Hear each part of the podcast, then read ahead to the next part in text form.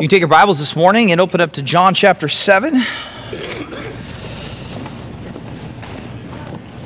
Gospel of John. We're going to look at verse 25 through verse 39. Originally, I was going to go a little further, and I think uh, 39 will kind of get there. Although I will admit, I think you'll see it when we get there. Uh, probably the better break is at 36 um, because the conversation about um, Jesus standing up crying out, If anyone is thirsty, that kind of sparks what is going to go on for the rest of the chapter. And so, in many ways, I'd say uh, part one and part two is kind of um, understanding the flow of this. And you could say, really, this is part two of three parts, beginning with the Feast of Booths. And even then, right, they're drawing all the way back to chapter five and the healing of the paralytic. Uh, but with only these 14 verses, I think it'd be good for us to read together. So go ahead and, if you got there, uh, look with me, John 7, starting in verse 25 and we'll read through verse 39. It says, verse 25 So some of the people of Jerusalem were saying, Is this not the man whom they are seeking to kill? And look, he is speaking openly, and they are saying nothing to him. Do the rulers truly know that this is the Christ? However, we know where this man is from. But whenever the Christ comes, no one knows where he is from. And then Jesus cried out in the temple, teaching and saying, You both know me and know where I am from. And I have not come of myself, but he also sent me. He who sent me is true, whom you do not know. I know him because I am from him, and he sent me. And so they were seeking to seize him, yet no man laid his hand on him, because he is, his hour had not yet come. But many of the crowd believed in him, and they were saying, When the Christ comes, will he do more signs than this man did? And the Pharisees heard the crowd whispering these things about him. And the chief priests and the Pharisees sent officers to seize him. Therefore, Jesus said, For a little while longer I am with you. Then I go to him who sent me. You will seek me and will not find me. And where I am, you cannot come. And the Jews then said to one another, Where does this man intend to go that I will not find him? Is he intending to go to the dispersion among the Greeks and teach the Greeks? What is this statement that he has said, You will seek me and will not find me, and where I am, you cannot come? Now, on the last day, the great day of the feast, Jesus stood and cried out, saying, If anyone is thirsty, let him come to me and drink. He who believes in me, as the scripture said, from his innermost being will flow rivers of living water. But this he spoke of the Spirit, whom those who believed in him were going to receive, for the Spirit was not yet given because Jesus was not yet glorified. Father, we thank you for the time that we have this morning, Lord, to be the gathered church, Lord, to hear your word proclaimed, to be reminded of the life of our Savior as we look at the Gospel of John, to be reminded of the necessity of belief, not just a hope in general, but a specific trust in Jesus as the Messiah, as the Son of God. Encourage us this morning in this truth because He is who He claimed to be, and therefore what He has promised to give life to those who believe in His name, to give living water, the Spirit of which will flow rivers of living water. Lord, in the souls of men and women who trust in Him, Lord, may we look at our own lives and may that be a reminder of what it is to be one of your children. Lord, as we saw early in the Gospel of John, again, this purpose of Christ came that many might come, that many might become your children. We just pray that you be honored as we look here at this passage. In your Son's name, we pray this. Amen. Well, as you look at studying the scriptures, oftentimes people talk about a gap, and you need to fill the gap.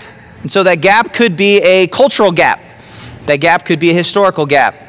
Just simply to say 2024, get that right, 24, is different than 33, 34 AD. It was a different time, different technology, different culture, different language. There's all these gaps that we're trying to fill. And so, as you read this, one of the things that's hard, unless you've been to Israel, and even if you've been to Israel, uh, you may not really at first read this with the eyes of a first century uh, Jew living in uh, Israel. You may not read this with the eyes of a Middle Easterner, which makes sense. But we're trying to say, okay, well, let me go ahead and put myself in that. You see, for me, from the state of Nebraska, doesn't look like Israel. Doesn't look like anything in the Middle East.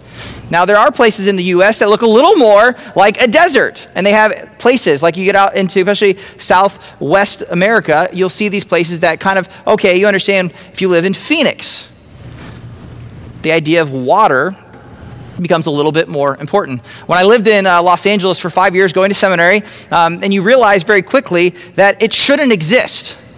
And as you kind of drive and you get to, say, Las Vegas and you keep driving west and you realize it's desert, desert, desert, and then things start to green up. And then you learn, you start to see in the news the issues with water in California because they're piping all of that water in for those tens of millions of people because it doesn't exist there. If you didn't pipe the water in, it would be a desert wasteland. But I'm from Nebraska. We don't have much, but we have water. You don't know much about Nebraska, the Ogallala Aquifer, we got water. It's not hard to find. You dig a well, you find water, you get close to the Platte River, you've got water. It's a very different kind of culture because I never thought of water as a scarcity. I never thought of, man, I'm really, really thirsty and I can't find water. In fact, Think of this term, you think of the desert, and you find in the middle of a wasteland an oasis. And immediately, because I grew up around Grand Island, I think of Island Oasis. And if you're from Grand Island, you know what that is. It's a water park. I don't think of an oasis of a place in the desert. I think of this simple. that's what my, I got to bridge the gap. What do they think of when they think of an oasis, a fertile, fresh water source that can give life in the midst of dry and parched areas that without it, you're going to die. As you come to this, you got to bring a bit of that knowledge and understanding of how precious water is. Just like Jesus says, I am the bread of life. When he said, I am the living water, they're coming with that perspective of this is absolutely essential. And maybe because water is so accessible, we don't appreciate what that is. Or the imagery that it's not just water that's going to come, living water, but then it is going to flow. And how important is that? Not just to have a little pond that is stagnant, but something that is ripping and roaring and flowing from it. All those pictures play a role, I think, to get what Jesus is saying here to uh, the crowd and trying to get them to understand who he is. And so we're going to look this morning at three truths about knowing God from this passage. John chapter 7, verse 25 through verse 39. Um, and I don't know if anyone has that control. We can go to the first slide here. And number one, it's there is only one way to find and to know God. What we've seen in John is this connection, right? The probably most clear presentation of the Trinity of anywhere in the scriptures of that there is the Father and there is the Son. And even here, we're starting to be introduced more and more to the role, although I say John 3, you start to see the Spirit, but you're being more introduced to the Spirit's role and his ministry in the world. But there is only one way to be reconciled and to know God. We've seen it before. We're going to see it again. Jesus is going to say, If you're looking at me and you don't know me, it's because you don't know God. That is the issue. And he's said it over and over again. And he's looked and he said, if you truly understood last week, right? If you truly understood Moses, if you understood the law, the purpose of the law, the purpose of the Sabbath, the purpose of circumcision, then you would judge rightly. And that's kind of where we left off last week. It's in the context of chapter 7 where Jesus has come to Jerusalem for the Feast of the Booths. You remember he didn't go up at first because it wasn't time The brothers want him to go up in pomp and circumstance, but here he says, No, that's not what I'm going to go up. So he goes up in secret so that even though they're still going to try to arrest him, he is going up where he is able probably to get to where he can make these speeches. Because if he had gone up in pomp and circumstance, they probably wouldn't have let him. But as he's come in, just kind of, you'd say, through the back door, no one noticed, and he's there, and he's able to cry out two times, which is really shocking. I mean, this is one of the three feasts of which males were required to go to Jerusalem uh, Passover, Pentecost, the Feast of Booths, or the Feast of Tabernacles. We see a lot of that in this this morning. I mean, this is Fourth of July kind of celebration. And he just bursts in and makes these claims that he is the Messiah, the Son of God. And they're going, is this man crazy or not? Who is he? And that is where we find ourselves. And the first truth, like I said, is that there's only one way, he's saying, to find and to know God, and that is through the Son. Look at verse 25. It says, So some of the people of Jerusalem were saying, Is this not the man whom they are seeking to kill? And they're saying that because he broke out in this speech earlier. They were looking for him. Remember, they couldn't find him because he went up in secret. And they're marveling at what he has said. But now they're marveling. Listen, isn't this the man that they're trying to stop, and yet they can't seem to stop him? And they also don't seem to have sent anyone yet. So something's gone on here where they're going, in any other normal situation, this guy would be put down. This guy's kind of standing up the middle of the service. He's crazy. The, the, the deacons, the ushers, they got him. They haul him out. Synagogue continues. Why is he still speaking? Is this not the man whom they are seeking to kill? And look, he's speaking openly, and they're saying nothing to him. They're just asking, are they, are they scared of him? Maybe they really are afraid because they think he might be the Christ. And so he asks, they ask, do the rulers truly know that this is the Christ? So they're afraid to approach him because of the crowds, but yet they're kind of going to be forced because of all this rumbling and rumors. And they say, however, they're going, well, if they is the Christ, then the crowd's asking themselves the question, well, but we know this man. Verse 27, however, we know where this man is from, which they're thinking probably just generally, he's from Galilee. He talks like a Galilean. He looks like a Galilean. He's from Galilee. We know this guy. But whenever they say the Christ, the Messiah comes, no one will know where he is from. And this is kind of going to get back to, uh, they're kind of going to reference more later, um, where there was definitely a belief that he was to come from, obviously, very clearly biblically, the Davidic line. He's going to come from the town of David, Bethlehem. But there was kind of a tradition that grew up that when he came, because of Old Testament prophecies, that he came as a deliverer, that he'd be kind of unknown until he came as a deliverer. So they're thinking he would exist in the world, and then one day he'd break on the scene and he would deliver Israel. Chiefly, they're thinking of political deliverance. And they're going, first of all, we know where this guy was from. He didn't come from obscurity. They're going to question later that he didn't even come from Bethlehem, which he did.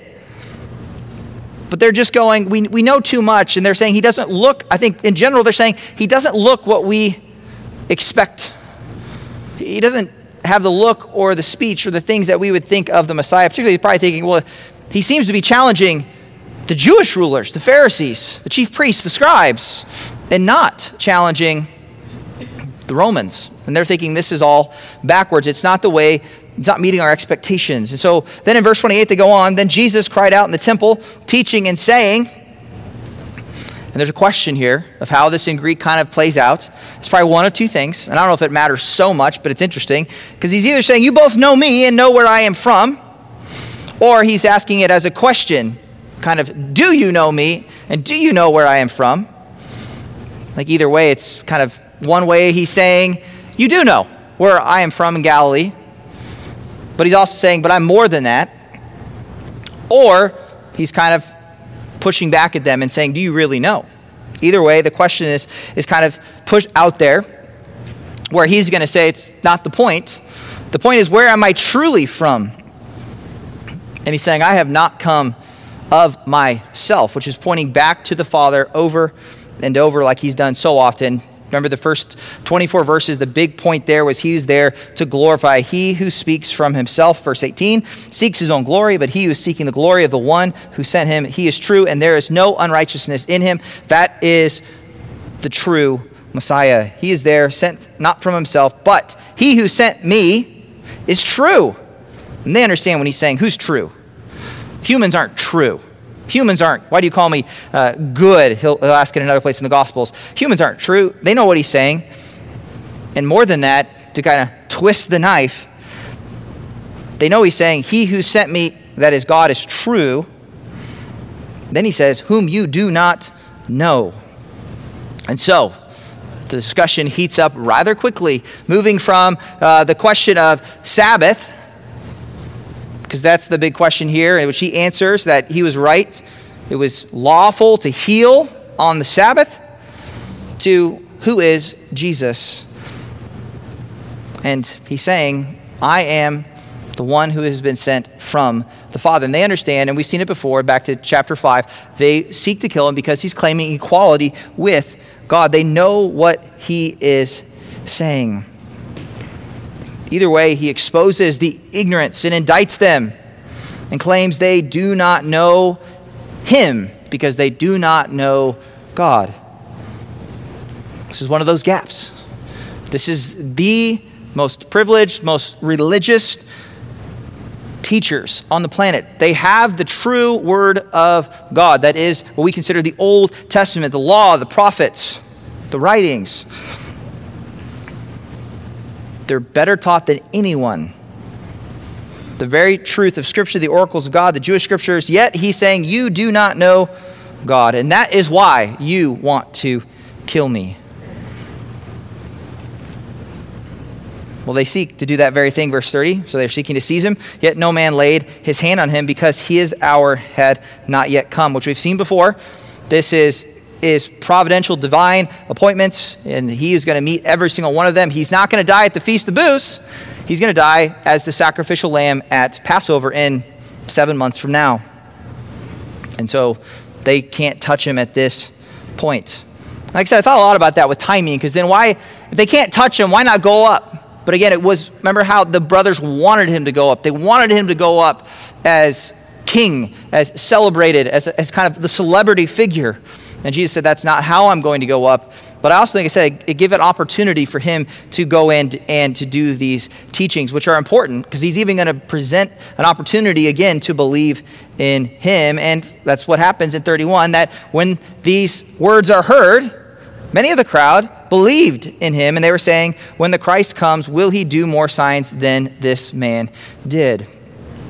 I don't want to labor too much on what kind of belief that is, because sometimes it's hard in John. Is that belief simply in that he's a miracle worker, which we've seen isn't true saving faith? They got to believe in who he is, his person, that he is truly the Son of God. However, it does seem to be at this point, kind of the way belief progresses in John, it doesn't seem to be negative at this point. They're believing and saying, We've seen enough from this man that there's a distinction between the crowd and the Jews. And that distinction is mainly because that term we've seen in John is used of the Jewish leadership and probably really those who are established in Jerusalem because you got at the festival happening here, feasts where everyone from every part of Jerusalem or Israel is coming. And many of them seem to believe, but not those in power in Jerusalem. Now, are they ready for him to die, to be a suffering servant, a suffering Messiah? Probably not. But they do see the signs, they do hear his words, and the text says they concur with the officers, which we'll see next week in verse 45, that never has a man spoken like this. They recognize Jesus is something else. And what's clear, what Jesus is saying here, is that he is the way, the truth, and the life. The only way you are reconciled to God is through him. What are the implications of all of all of this? Which is, I think, number one, that the only way to know God is through Jesus, which say it a different way. If you reject Jesus, you reject God. We've seen that throughout the Gospel of John. Remember John 1, verse 18, it is Jesus who explains him, or that, that word that can be translated, it's Jesus who narrates him. He is the representative, as it were, he explains God to humanity. If you reject him, you reject the Father just in the same. In fact, if you want some examples that we've seen in, say, John chapter 5, verse 23, it says, Whoever does not honor the Son does not honor the Father who sent him.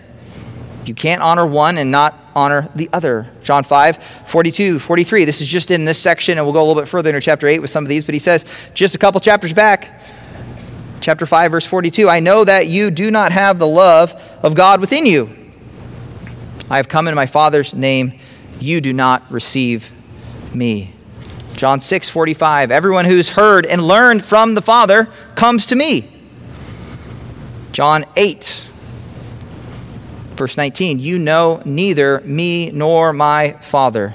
If you knew me, you would know my, my Father also. And then John 8 42. If God were your Father, you would love me. It's pretty clear. To know God is to know Jesus. To know Jesus is to know God. The second thing I think it points out here is that there is no privileged position of belief. These are the most likely candidates you would think that would be converted out of all the world. They would be the most ready for the acceptance of the Messiah, and yet they are not. Why? Because they are sinners like everyone else, despite being Jewish. They're still sinners, just like every Greek and everyone else out there and everyone that's out there today. There's no privileged positions of belief. You're going to see this over and over again. Uh, you probably see it even more distinctly in Matthew, but here, even in John, you see that, and they're kind of going to bring it out with this issue of wondering if he's going to go to the Greeks or he's going to go into the dispersion and he's going to do those and teach there. But for us today, it's a good reminder that just because you grew up in church, just because you attend, just because you got a diploma from Sunday school, doesn't make you any different, any better. The rules haven't changed one bit, whether you have that kind of pastor, you never stepped foot in a church until you were 50. Either way, the issue is belief, not family, not origin, none of those things. This testifies that you could be the most theological, privileged people in the world and still miss it, which is terrifying, honestly.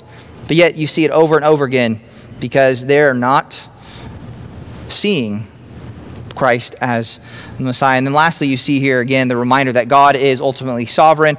He's going to go about the Father's plan in his perfect timing, and no one, including Satan, is going to get in his way, which is a comfort because God has a plan for the Messiah to come and to redeem a people for his namesake, and he has a plan to return again. And just as no one got in the way with his first coming, no one will get in the way with his second coming as well. Well, there's only one way to find and to know God. And secondly, kind of terrifying reality, He's not always going to be here. Because secondly, there is a time when you cannot know God. He seems to say there's a time when I am here and there's a time when I am gone, and we're going to talk a little bit about that. Saying there is a time to believe, there's a time to hear and to accept, and there's a time that that is past. And We're going to see that. Verse 32, he goes on to say, The Pharisees heard the crowd whispering these things about him, and the chief priests and the Pharisees sent officers to seize him, which, by the way, you're kind of left hanging at this point because they're going to give their answer later, which we're not going to get that far. They're not going to succeed because it's not his time. But therefore, that's kind of the context here. Jesus said, For a little while longer, I am with you. Then I go to him who sent me. He's saying everything about me is related to my Father, and I'm here for a little while, and then I'm going to go and be with him. You will not, you will seek me, and you will not find me. Where I am, you cannot come. Well, then, Jews said to one another, Where does this man intend to go that we will not find him? Is he intending to go to the dispersion among the Greeks and to teach the Greeks? What is this statement that he has said? You will seek me and will not find me. Where I am, you cannot come. Well, if Jesus is, number one, the only way to know God, then it's a pretty scary thing for him to say, well, he's going to not always be here. He's going to leave. They know what he has said, which is, I am equal to God what he has claimed. And not only that, he said, You hate God, which is what causes them in verse 32 to try to attempt to seize him, but they can't. But I think 33 34 looks towards this time of Jesus' exaltation after the cross, his imminent departure, that he's going to leave. Now, there's a lot more teaching on the Spirit. When he leaves, he's going to have the comfort of the Holy Spirit come, but that's not his point here. His point is to say, I won't always be with you. And he's going to give an invitation that if you're thirsty, you better come to the fount and you better drink. He has but a short time before the cross, according to the Father's ordained schedule. But for Jesus, the death, death is not going to be the end, but a return to glory with the Father, which he had before the world began. John chapter 1, John chapter 17 is going to talk about that. He's going to be lifted up but when he reaches that point, you're not going to be able to get to him. And yet again, they misunderstand what he is saying because they think, and this is ironic because exactly what will happen, that is he going to go away far, kind of physically, And they still misunderstand to say, no, it's a spiritual that he is returning from above, which he is from. He's going back to the Father in heaven. That is to say, Jesus' earthly ministry has a beginning and has an end. And there's a unique period here where people are offered salvation to believe in that time frame. And they're also, though, going to have another time frame, as it were, where the Spirit is going to go out into the world that is going to convict people of their sin. The gospel is going to be presented, and people are going to believe and to be saved. That is to say, there's a time here in the uniqueness of the, the Son being on the earth in his earthly ministry, and there's also a unique time, you could say, age to come in the Spirit. That is the church age. But I say it this way that there is a time when you cannot know God because although that time is not now, the reality is still there that you will seek and one day you will not find. It hasn't happened yet. But even the spirit age or the church age, it's saying there is a time of salvation that will end. There is a beginning. Say Acts chapter 2, I think of the church where the gospel begins to go forth to all the nations. We have a job to do, Great Commission. But there is a time when the Lord will return, and there's going to be a time even before that in the sense of death where the decisions you make in this life will matter what you do with Jesus. And it'll be too late to repent, it'll be too late to believe. A couple places, for example, 2 Peter 3 9, at this time will end. He says that the Lord is not slow about his promise, as some consider slowness, but is patient toward you, not willing for any to perish, but all to come to repentance. So, what is he waiting for? He's patient, he's waiting, he's willing Come to me. 2 Corinthians 6 1 2. And working together with him, we also plead with you not to receive the grace of God in vain, for he says, At the acceptable time I listened to you, and on the day of salvation I helped you. Behold, now is the acceptable time. Behold, now is the day of salvation. And Hebrews 9 27 28 says it frankly. And as much as it is appointed for men to die once, and after this comes judgment. And so Christ, also having been offered once to bear the sins of many, will appear a second time for salvation without reference to sin. That is to say, he's coming back not to die for sin, because he already did that once for all, but he's coming back in triumphant judgment to those who eagerly await him. That is to say, there is a time coming when you cannot know God, and it will come, whether in death or in Jesus' return. And therefore, all the more, he's saying this is the day of salvation. It's the urge to say, don't wait, don't put off, don't think I'm going to believe later. Don't put it off that when I grow up or when I figure this out or when I have better confidence, I'll believe. It's like, no, today is the day to put your trust in Christ because you have no idea what the next hour or the next week holds for you. This is the day of salvation. And so there's only one way to know God it's through Christ. And he's going to be there for his earthly ministry for a time.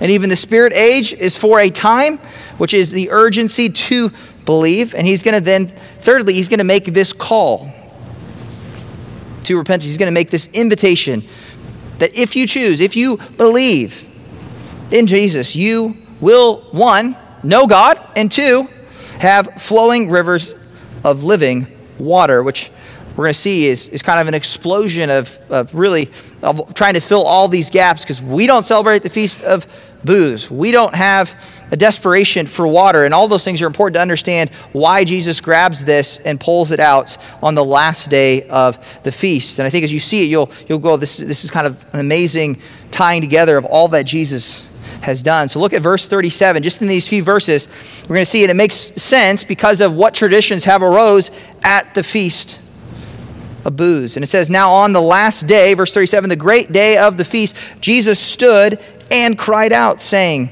If anyone is thirsty, let him come to me and drink. We've heard this language before. John chapter 4, the woman at the well, the living water. But here he's even playing more on the traditions that have come up with the Feast of Booths. This context shifts a little bit. And it could even be that there's a water ritual where they're pouring water on the altar, and that's when he cries out, which would be more than appropriate and also would probably cause enough ruckus for them to continue to go after him, which I think makes sense to me, but we don't know for sure. But if you look back at chapter 2, we understand the Feast of Booths of Tabernacles. And remember how we noted that it was a remembrance of that God was with them, that God went with them, that he dwelt in the tabernacle in the wilderness for the 40 years. He was faithful to them, that he, quote unquote, tented with them in that way in the tabernacle. And then you, John 1 14, you remember? And the word became flesh and dwelt. And that was that word that I have tenting, booth. He tented among us, and we beheld his glory. Glory is the only begotten from the Father, full of grace and truth. And so we understand that okay, we're moving towards not only Pentecost, which we could look at, won't this morning. Uh, Passover, pretty clear connection to Jesus being the perfect final uh, sacrificial Passover lamb. But even here, that he is a fulfillment of the Feast of Booths, that it was God dwelling there, that remembrance of what he did, but then he's the final fulfillment of saying, Here I am, I am dwelling, I am tenting among you. Jesus is going to make it abundantly clear he's the ultimate fulfillment of the Feast of tabernacles or booths.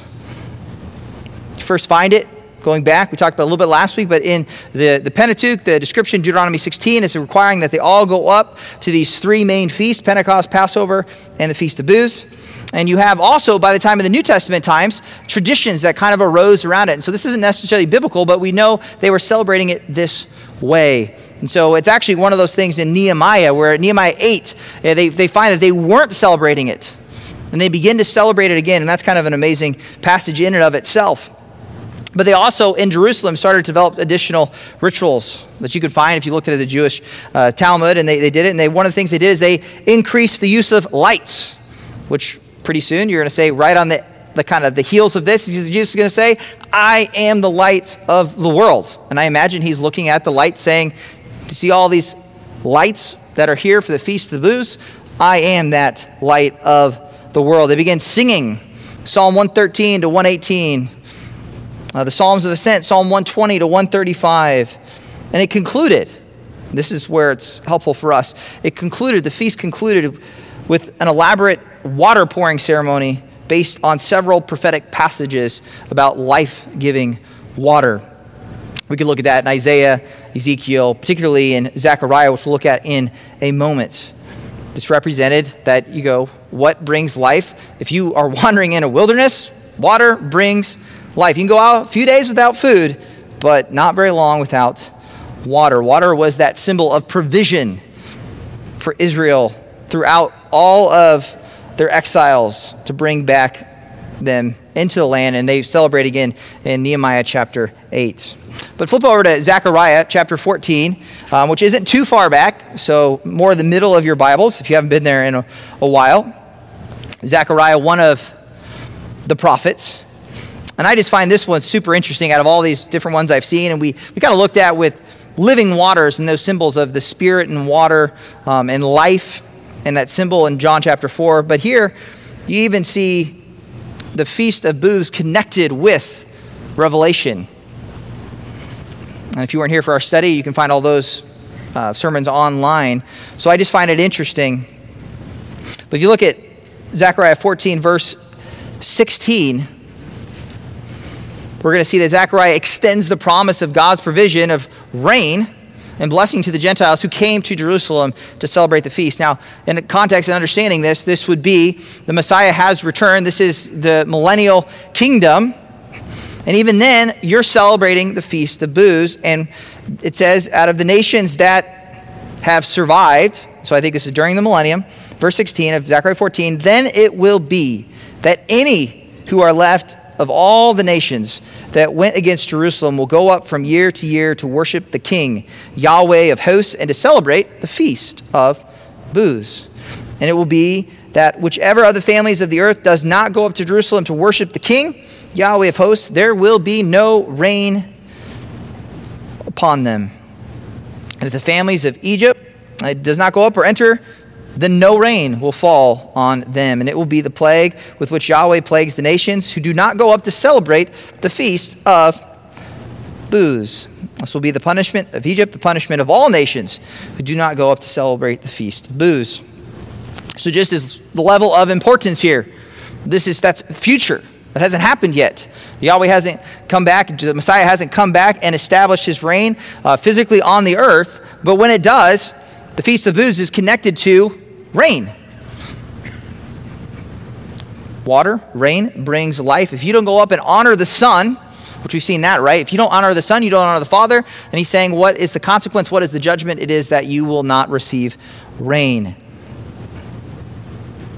Well, they didn't necessarily connect, I don't think, that directly here to their kind of additional uh, ritual, but they did understand the water and the cleansing and that it's refreshment and that it gives life and that they would come and they'd dip it into the pool of Siloam and they'd walk it in all every day. And this being the final day as they pour it out on the altar and there we see verse 37 that jesus cries out and declares what they would understand and maybe at first glance we don't see he is the fulfillment of the feast of booths if anyone thirsts let him come to me and drink. If anyone believes in me as the scripture says from his innermost being will flow rivers of living water he points to the provision then to say, What do I mean? Well, John probably is the one who puts the anecdotal note here. It's a little hard to always understand when John but kind of barges in, but this to say, this he spoke of as the Spirit. From those who believed in him were going to receive. For the Spirit was not yet given because Jesus was not yet glorified.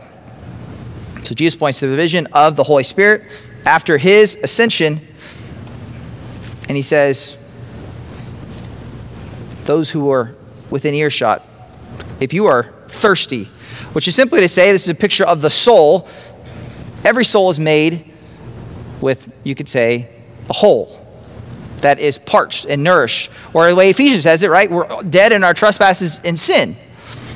Parched. You need life, you need water. That is, every person is, to some degree, searching for God, is thirsty and Jesus is saying, if you thirst, which everyone there should be able to say, You're right, I am missing something, I am thirsting, this is you, then come to me and drink.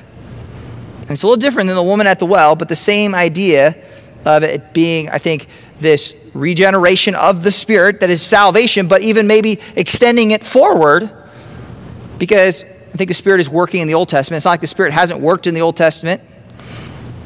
But it is to say, it's coming in a unique way when he is ascendant. He's going to send the Spirit who is going to uniquely then, how is God? How is he going to tent at that point? Not through the Son who came and dwelt among us, but through the Spirit who indwells believers. And those who believe in him are going to receive the Spirit. And the description of that event is his innermost being. That is, this salvation is something that isn't stagnant, something that is kind of there, but something that is ongoing and flowing. And he calls the people to drink.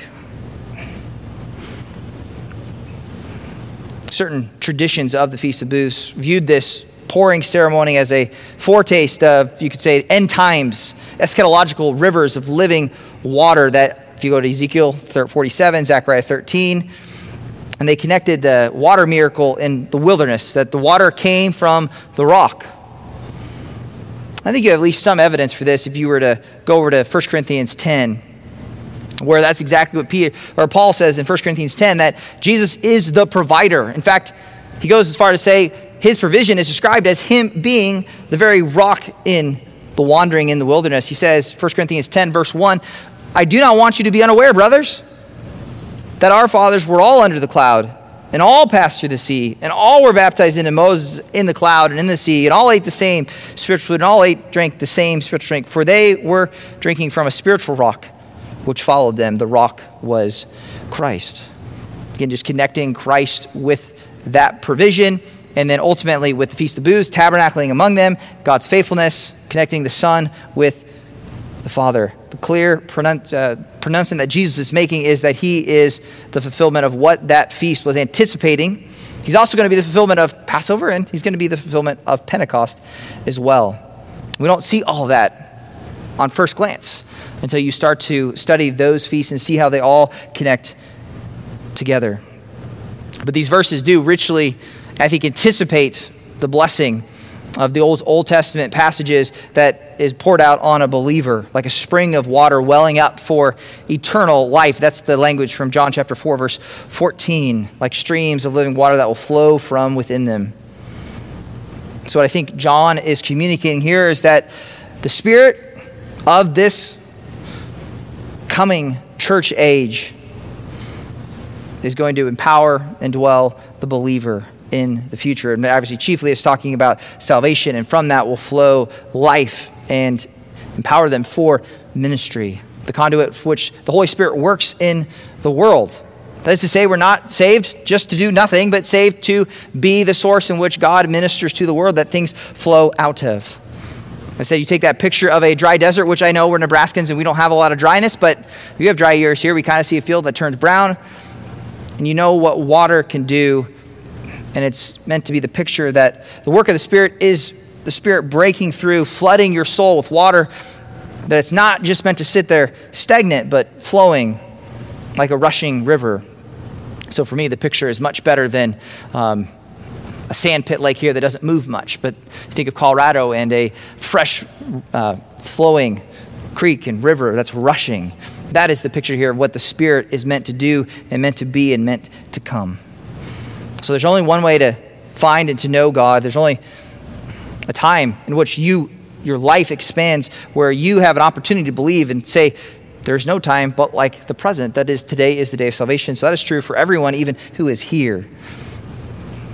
Jesus is saying if you're thirsty which that's the qualifier. If you don't understand you have a need if you don't understand your parts if you don't understand sin then you wouldn't look for water right New Year's resolution, I'm sure a lot of you have maybe put the drink more water, one of those things, one of the health resolutions.